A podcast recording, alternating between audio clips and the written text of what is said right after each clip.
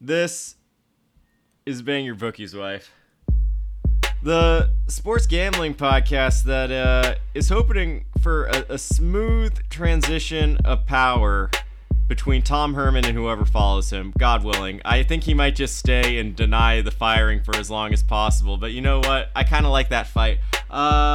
We're here with Rain Man, who has his big rubber pick. Rain Man, why do you call it the big rubber? Because it's UW, it's the big rub. Lock the week, rain money, baby. And that's the tease. We're taking Washington in the cold, gray, rainy skies of the Pacific Northwest, giving 13.5 in the late game special against those Oregon State Beavers. So you got UW and the big rub. UW for the big rub. All right. So, husky hand job right there. And we got... Capper on the other end, 19-13 on the year, 6-2 in what we call our big rubber. Capper, oh my God, you are just so near to being a god right now with your performance. I want to hear what this next winner is. Well, we're going to continue to ramp it up. We're on a 9-3 run overall. And interesting fact, they actually play defense in the Big 12. We've got two of the top 20 defenses in the country matched up this weekend, and I am taking the points, TCU +3 at West Virginia. TCU and West Virginia. What a matchup. They've had worse. Have you? They have. Well, listen, man. It's the real Coach JB here. Man, I hear you've been hanging out with the wrong fucking crowd like a slapdick you are, man. Everybody thought you were fucking smart and all that shit because you watch CNN and MSNBC and fucking Fox News and all that shit. Sounds like you're a fucking dreamer. You're getting dumber. Get your fucking ass figured out. Go watch the real show. We will bang your bookie's wife. Step your game up. Stop being a slap dick. Make today a great day. This is Bang Your Bookie's Wife, the sports gambling podcast you're listening to right now. We're on the Instagram. We got some great memes. Follow us on Instagram at BYBW Podcast. You can also join us on Flick Chat. Download the Flick Chat app. Search Bang Your Bookie's Wife, all lowercase. We're on there usually talking sports. And this week we got, it's been, a decently big week for America.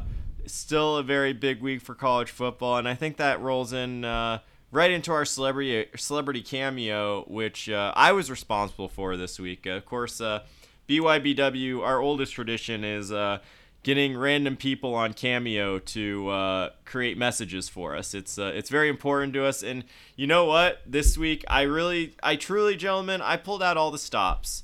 And I got us a cameo from not just like a leader in the sports world, but you could really say a leader in the free world. I want to do a shout out to my great friends, Rain Man and Capper.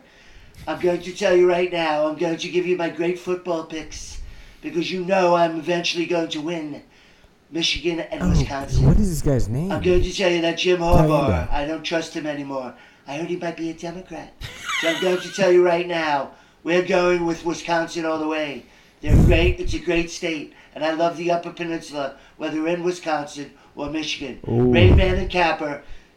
Rain Man, I know you love me so much. I offer my condolences. But it's going to be unbelievable because we are going to take this election back. You guys are doing tremendous work. That's a tough break. God bless the Midwest. You guys are tremendous.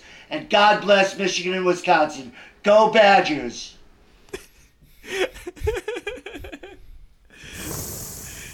We're going to have to fight for a couple of different reasons, including that pick. Hey, Rain Man, I did let him know that you did vote for him and you're a huge fan. But as everyone knows, as everyone could probably tell, there are multiple Donald Trump impersonators on Cameo, but this is by far the cheapest. And worst. It's not even Frank Calendino. Just some random Donald Trump impersonator. I am more likely to vote for a Donald Trump impersonator than the real thing, so there's that. No, I gave him. I did give him legal tender for that pick, and he made it. I also looked him up on Twitter. It's not ironic. He's actually a big fan. So anyway, that was our cameo pick. Maybe our. You know what? We've had such bad ones. I can't even say it's on the scale of worse ones. At least he made a pick. But you know what? They can't all be William Hung boys. Bill Hung Bill Hung said a cameo standard that frankly bangs. I think we're about ready to get to some real picks here, and I know Rain Man has his own thoughts on these games, so let's get to the weekly. I don't know. This is very confusing to me. I hope I picked the right one. Winners! I feel 10 feet tall right now. The weekly. As strong as an ox. All right, this is the weekly. These are the picks that count, the picks that matter, the picks that make you money. And, man, that was really bad Trump impersonator. That was I can't. This is horrible. But that was all for the effort. Let's on to better things, which hopefully includes these picks. Rain Man, these picks in this administration. Rain Man, let's get your big rubber. You're going out west. You last week you had was it three We're of your picks or again. Two of your picks canceled? I had two of my games canceled, and as I said, I followed up with Mark Emmert. And I actually have this. This is a BYBW exclusive. If the pack cancels two games this week due to the coronavirus, then I have it on relatively okay authority from Mark himself that the season, for this season only, will kick the pack out of the Power Five, and the American Athletic Conference will be able to join the Power Five, which will allow the NCAA to grant Cincinnati a spot in the college football playoff without setting a precedent that will have the Power that be disappointed. So I don't know if I'm rooting for cancellations here again or if I just want to watch some West Coast football. I think I'm leaning towards watching the football because that 11 p.m. East Coast start time on Saturday night. Oh, that's. Oh, you aren't going to be awake for that. Let's be real. I thought you had a funnier scoop. I'll be honest with you. That's a real funny. Scoop right sad. There.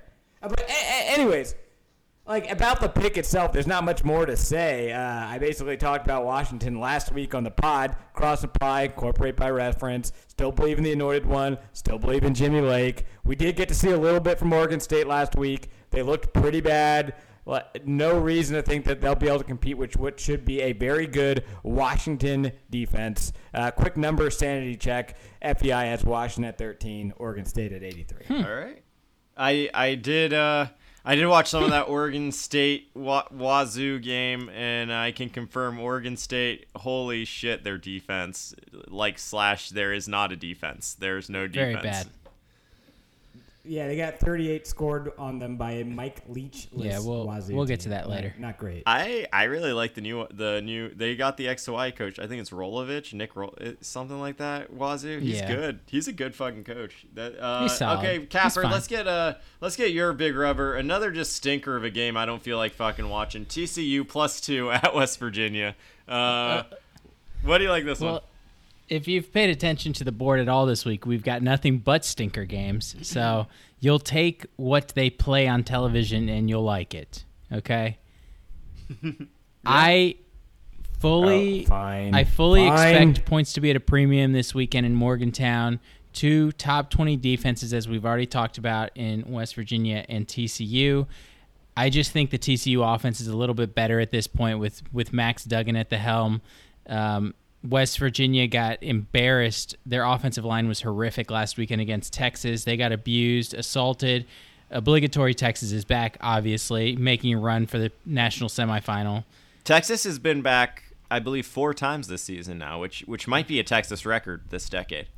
Well, they're certainly back now. They've got Kansas. They've got both Kansas schools coming up, which is guaranteed wins. So, I mean, he's eyes on the prize. Let's stay on the TCU West Virginia game. Fuck Texas.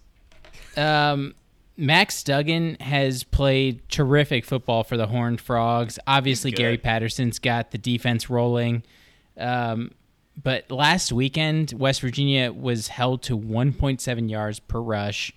And I just really think that TCU defense can exert their will on this West Virginia offense that's been struggling to do anything. They have no identity. And I think it's as simple as that. You're looking at a line. TCU's getting a minimal number of bets here. West Virginia's getting all the money. The line's jumping up, so you're getting that key number right now, and I think you just jump all over it. I think you just lock that as quickly as possible. I I remember watching the last West Virginia game. One small thing that happened that made me laugh is, and I hadn't heard this before, but apparently Neil Brown, he calls all the plays between the 20s, and then there's another coach that just calls plays inside the red zone. And I was watching the game, and they're inside the 17-yard line, and West Virginia runs a double pass that's unsuccessful. And I'm like, man, that fucking inside the red zone coach, what a ballsy play right there. Good for you, man. What a weird thing to do. Well, it's just like, hey, shoot your shot, buddy. Oh, I got inside the red zone. All right, we're running the double pass. It won't work. Okay. Yeah, I mean, hey, it makes sense. Checks out. Rain Man, let's stay with the mediocrity in the Big 12. You like Baylor, plus 1.5. This was Capper's big rubber last week that almost outrighted. They looked pretty good. They're playing at Texas Tech, a Texas Tech team that just has been pretty listless this year, but they're awful. It's a close line. So both of these teams are bad. I don't recommend watching it. Check the score on your phone. Read the box scores the next day. Watch the highlights, whole thing. This is a pure metrics play. We're going back to basics. FPI likes Baylor to win the game 67.4% of the time. S&P Plus likes Baylor to win. Baylor outranks Texas Tech in the FEI 45-82. That's a pretty big margin. And Tech is getting slightly more bets than Texas Tech. It's that simple. Take Baylor. I'm not really seeing these numbers grayed out in the film. If you're trying to find an angle here, I do think Corey Brewer is quite a bit better than Henry Colombi in the quarterback position for Baylor. But in reality, it's probably just due to Texas Tech's absolutely putrid defense. Bottom in the Big 12, maybe would be competitive in high school and the 5A Texas program, but like I'm not even sure there. They are that bad. And also, they haven't had a 300-yard passing offense game in five weeks. It's not very Texas Tech-like. But I'm just curious, do you think ex-Minnesota Timberwolves guard Corey Brewer is really going to have that great of a performance for Baylor? I think Charlie Brewer might be stronger in this spot. I mean, it won't take – either one could probably score in this Texas Tech defense. Who knows? Good save there, buddy. Yeah. That's all. That's the only play I had left of the book right there. Stay on your toes. All right. You know what? That game is almost like too bad for me to even offer a legitimate opinion. I do like Texas Tech has a running back that's like pretty decent. But when it's like the running back that catches your eye at Texas Tech, that's never a great sign. Yeah, I mean something's off. Capper. I will say that line movement's a little weird. That opened up as a pick'em. I think his name's like Sir Roderick or something. It sounds like some game dangerous. It's like some Game of Thrones shit, but he's pretty good. I don't think it opened up as a pick'em. I think it opened up as like Baylor favored by 4 or something. Yeah. Really? Capper, let's get to your next pick in the Big Ten. You like this one? I'm not so sure about, but it's a ballsy one. You like Sparty plus 7 versus Indiana. Yeah, I mean, I kind of wanted to save this one because this is like just the against your boy Penix. Drop the balls on the table. You know, this is a fundamentals game. You know exactly what you're getting. You're getting a team that nobody has any faith in anymore, getting a full touchdown against a team that is in the top 10 for the first time since 1969. Indiana nice. Hoosiers football is officially back until they play Michigan State this weekend. Michigan State, they've been awful. Outside of the win against Michigan, they've turned the ball over 10 times in 2 games against Iowa and Rutgers, 7 times against Rutgers, which is just insane. To still be in that game at the end of it, obviously, they've got a lot of issues. They had coaches turnover right before the pandemic hit. They had no spring ball with their new coaching staff. But I think you're not talking me into the pick exactly right now. So where's your turn here about why this team that lost 49-0 on the road last week is going to cover these 7? Because I know stranger things happen, but my God, I feel a little antsy placing my money on Michigan State right now. Well, I obviously really like Michael Penix. I think he is a hell of a quarterback. I think that Indiana offense is really good. But the Michigan State defense is no slouch, despite the fact that their offensive has turned the ball over 10 times in their 2 losses. They have been, outside of last week, they've been close in both games. They obviously beat Michigan outright. It's still a top 40 defense by all metrics in the FEI. And what they do really well is put pressure on the quarterback. And Michael Penix has struggled a little bit against pressure from the defensive front. I think if they're able to force a bit of turnovers, that the turnover thing to me is just a little bit of luck. Like, it's just ball bounces one way or the other. Offense isn't clicking all the way. We're getting to the point of the season where it's not complete luck, though, and I just hate this pick. I'm seeing an 0-2 team against a 3-0 team with everything to play for in a COVID motivation season. That dramatic win over Penn State doesn't quite hold up. It doesn't quite look as good as it did week one. You know, they beat Michigan. What has Michigan State done? They've lost to Rutgers. They beat Michigan. No, they didn't. Throw that out. No, I'm keeping it. I'm throwing last week's game out, actually, against Iowa, because that was just dreadful. You can't just throw games out. I'm throwing it out. Okay, listeners, here's what I will say. Capper is 19-13 on the season. Take what you will from this. Let's get your final word on this pick. Everyone's overreacting to last week's performance.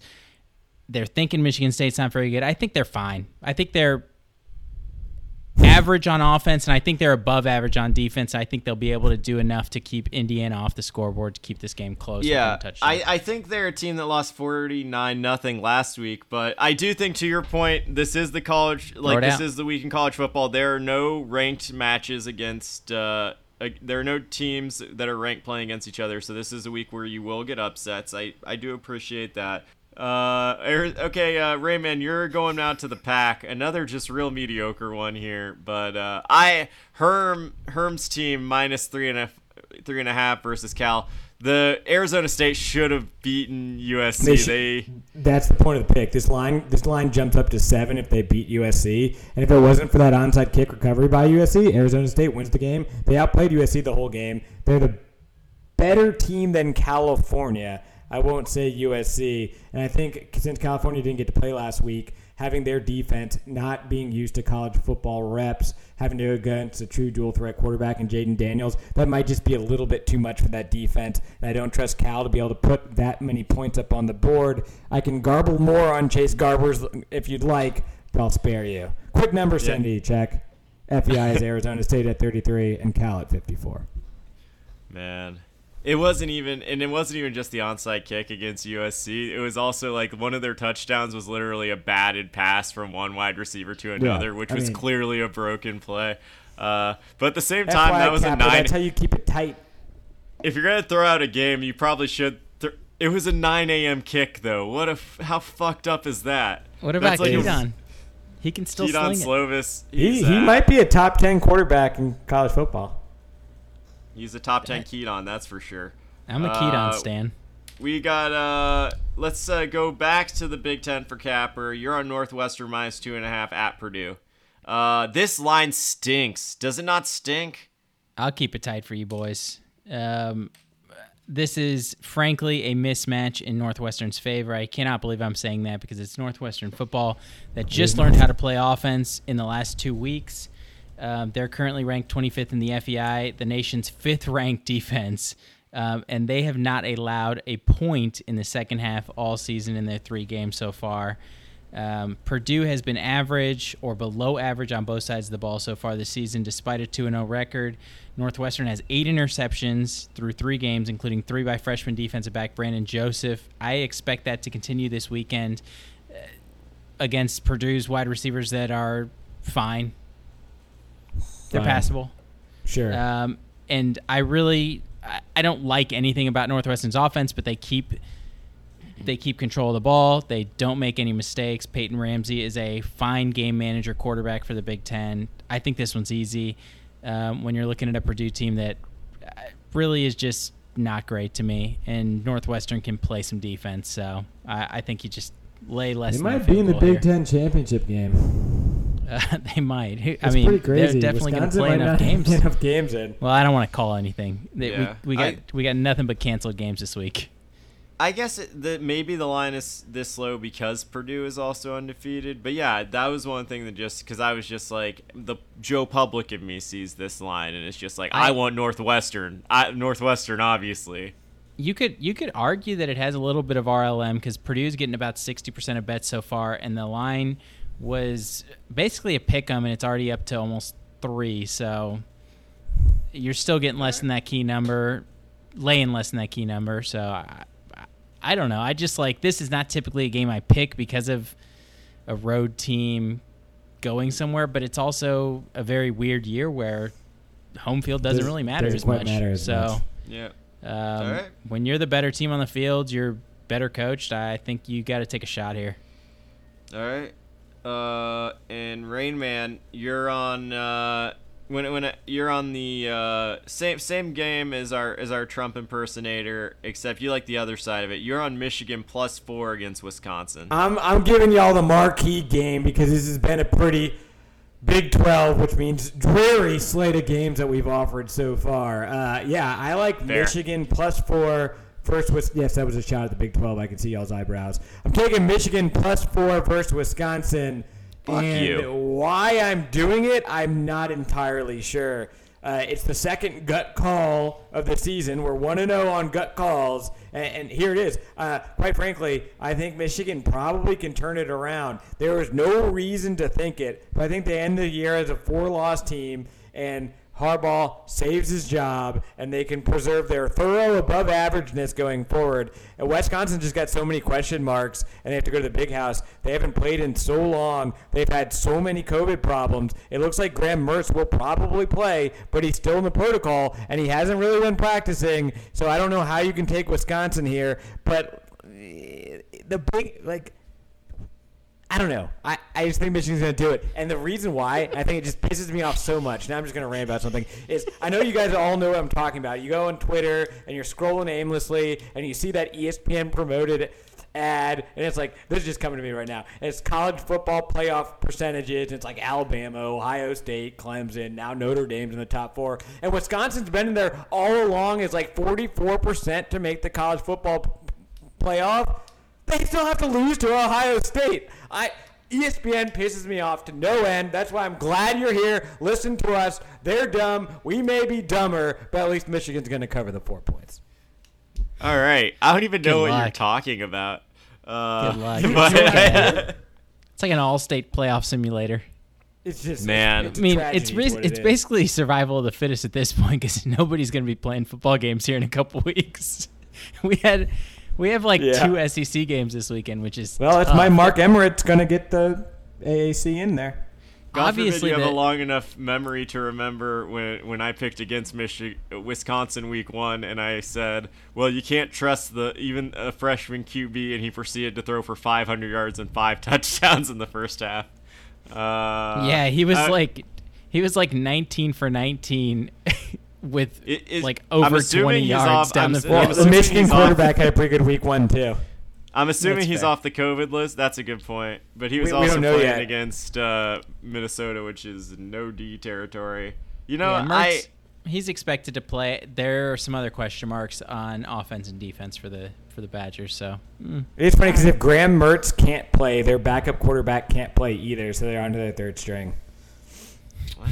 Which means Graham Mertz is going to find a way to play. Yeah. Oh, for sure he's playing.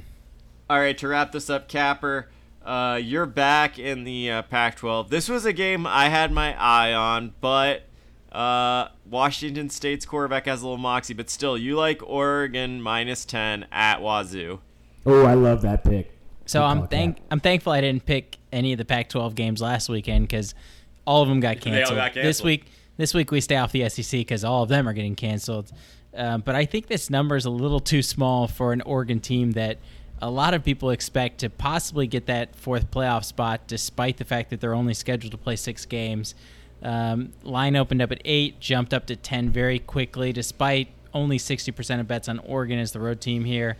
And I think with that smaller slate, they have to do everything they can to show the playoff committee that they belong in that 4th playoff spot. Yeah, they just got to win out and win the Pac-12 championship game. I mean, 7 games. It's going to be tough against teams that are playing 10, 11 games, even if they have a loss. So you're going to have to do everything you can week in and week out to prove to the people that are making these decisions that you belong and you deserve a shot. Obviously, we know about all their losses to the draft last year, including Justin Herbert, but they've still got How did Oregon not make the playoff with that fucking guy at quarterback? He is unreal good. Yeah, like, and they had a great defensive line too. So just they choked. Herm Edwards beat him. Sorry about it, man. That's like they looked pretty good against Stanford though. I do think if anyone's gonna make a run, it'll be Oregon.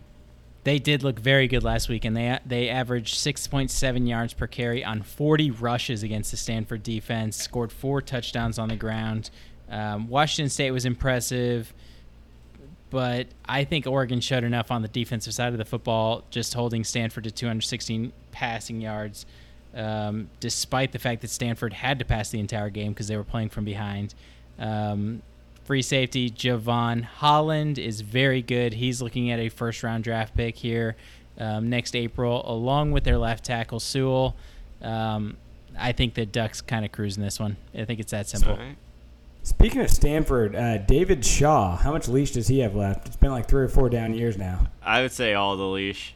All the leash? Like, who are you going to replace him with? Like, yeah. I mean, I don't know. Well, all he... All he has to do is pretend he's going to get an NFL head coaching job, and they'll extend him for 4 or 5 more years. Yeah, I think if you're Stanford's, you're probably looking at it much more like, man, I'm glad we're not like on a lower end more so. I think they should have context for where they stand.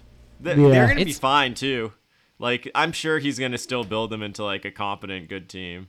It's interesting. I think they'll be above average for as long as he's there. I think they have a peak though. I mean, all you gotta look at is that he's still putting guys in the league. It's like, as long as Stanford's putting guys in the league, I think David Shaw is gonna have a job. Yeah, I mean, Harbaugh was elite at Stanford with Andrew Luck.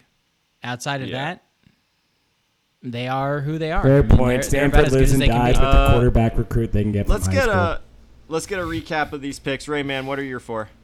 We're going with our rubber. Washington minus 13.5 versus Oregon State.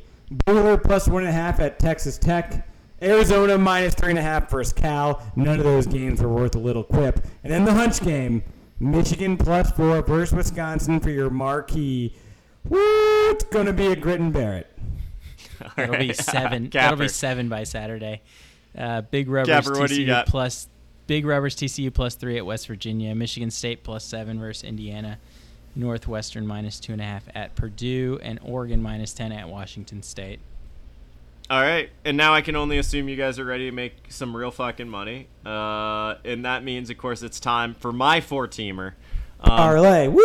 If you had bet my, if you had bet my 4-team parlay last week, you would have made $0 because I did not hit my 4-team parlay last week. I hit 3 of them though. It looked pretty good. USC. But this week I'm going back to the well. I decided to I'm going back to favorites. It's a week where we have a bunch of like big spreads. I'm going favorites this week. My first one is I'm taking UNC minus 3.5 on the road at Wake Forest. UNC is a hard time to bet on the road. They are noticeably worse on the road than they are at home, but they aren't going that far on the road.